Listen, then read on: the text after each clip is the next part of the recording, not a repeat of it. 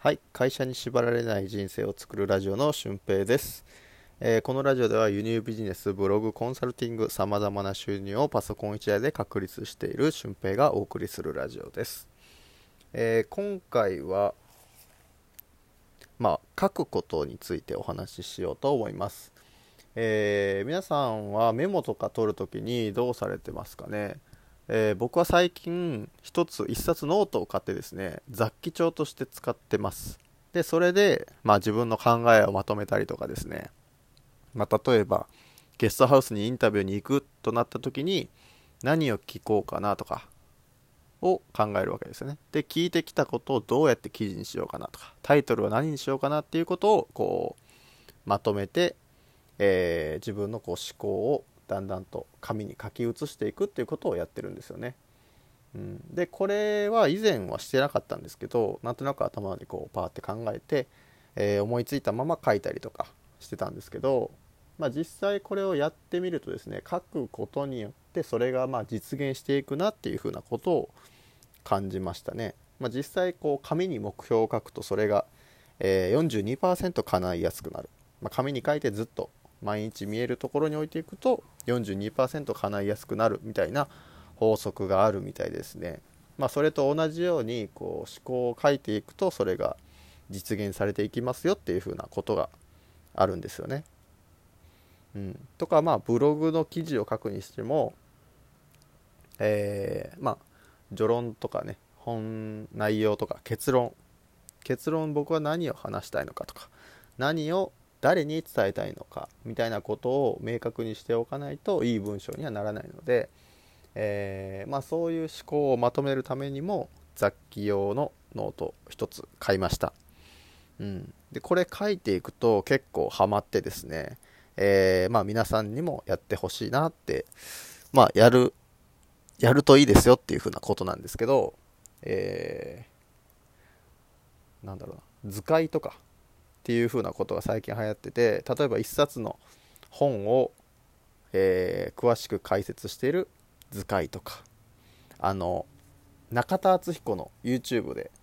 なんだっけなんとか大学みたいなのあるじゃないですか。エクストリームなんとかみたいな。それで、えー中田敦彦さんオリラジのあっちゃんがですね、えーホワイトボードでこういろんな解説をしているんですけどその一冊一冊じゃないわ。一つのホワイトボードにこう話すことをドンとまとめて分かりやすくこう要約してるっていう風な感じなんですよね。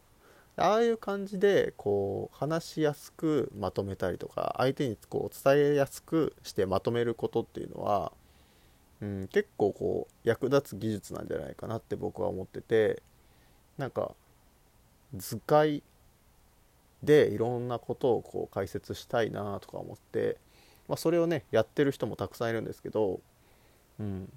書くことによってこうまとめられる思考ってあるなって思わされてるこの頃なんですよね。はい、なのでうん。まあ雑記用のノートを一冊持っておくだけでもやっぱりいろいろ変わってくるんじゃないかなって思ってます。多分読書ノートとかつけられてる方も多いんじゃないかなって思いますね。僕はなんかその昔中学生の頃からいつぐらい大学生ぐらいまでは読書ノートってつけてて、えー結構分厚いファイルになってあるんですけどまあでもいつしかこう携帯でそれをいつでも管理できるように携帯の中に入れて携帯の中で読書ノートっていうのを今はつけてるんですけどあのーまあね保存していくものだけじゃなくて、えーこうまとめていく企画書みたいな感じとか今自分がこう何を今していくべきなんだっていうことを考えた時にノートにこう書き出してみる思いつくままに書き出していくっていう風な方法は結構いいかなって思いますね。まあ、このね、えーノートの活用術っていうのはまた自分の中でこう固まっていけば、えーブログとかねまたラジオで詳しくお話ししていきたいなと思うんですけど、まあ、まずはこうねやってみていい感じですよっていう風なことです。えー雑記用のノート。もう白紙ですね。無地の。僕は斜線とかも入っていない結構分厚めのノートで、えー、思ったこととか、えー、考えてることとか、えー、を結構書き連ねてますね。うん、ってなるとなんかプロジェクトを自分がやってる気持ちになってやる気が出てきたりとかもするので、うん、結構おすすめですね。特に今だとなんだろうなゲストハウスのこととかインスタをこう集客するための、うん、なんかできることとかあとは輸入ビジネスで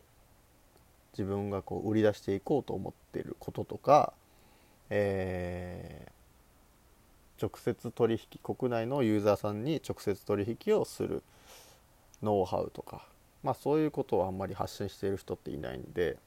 うん、それをどううまく発信できるかなみたいなことをノートにまとめてそれをブログに書き起こすみたいな。でブログに書き起こすともうねインターネット上で自分が何もしなくてもずっと活動してくれてるので、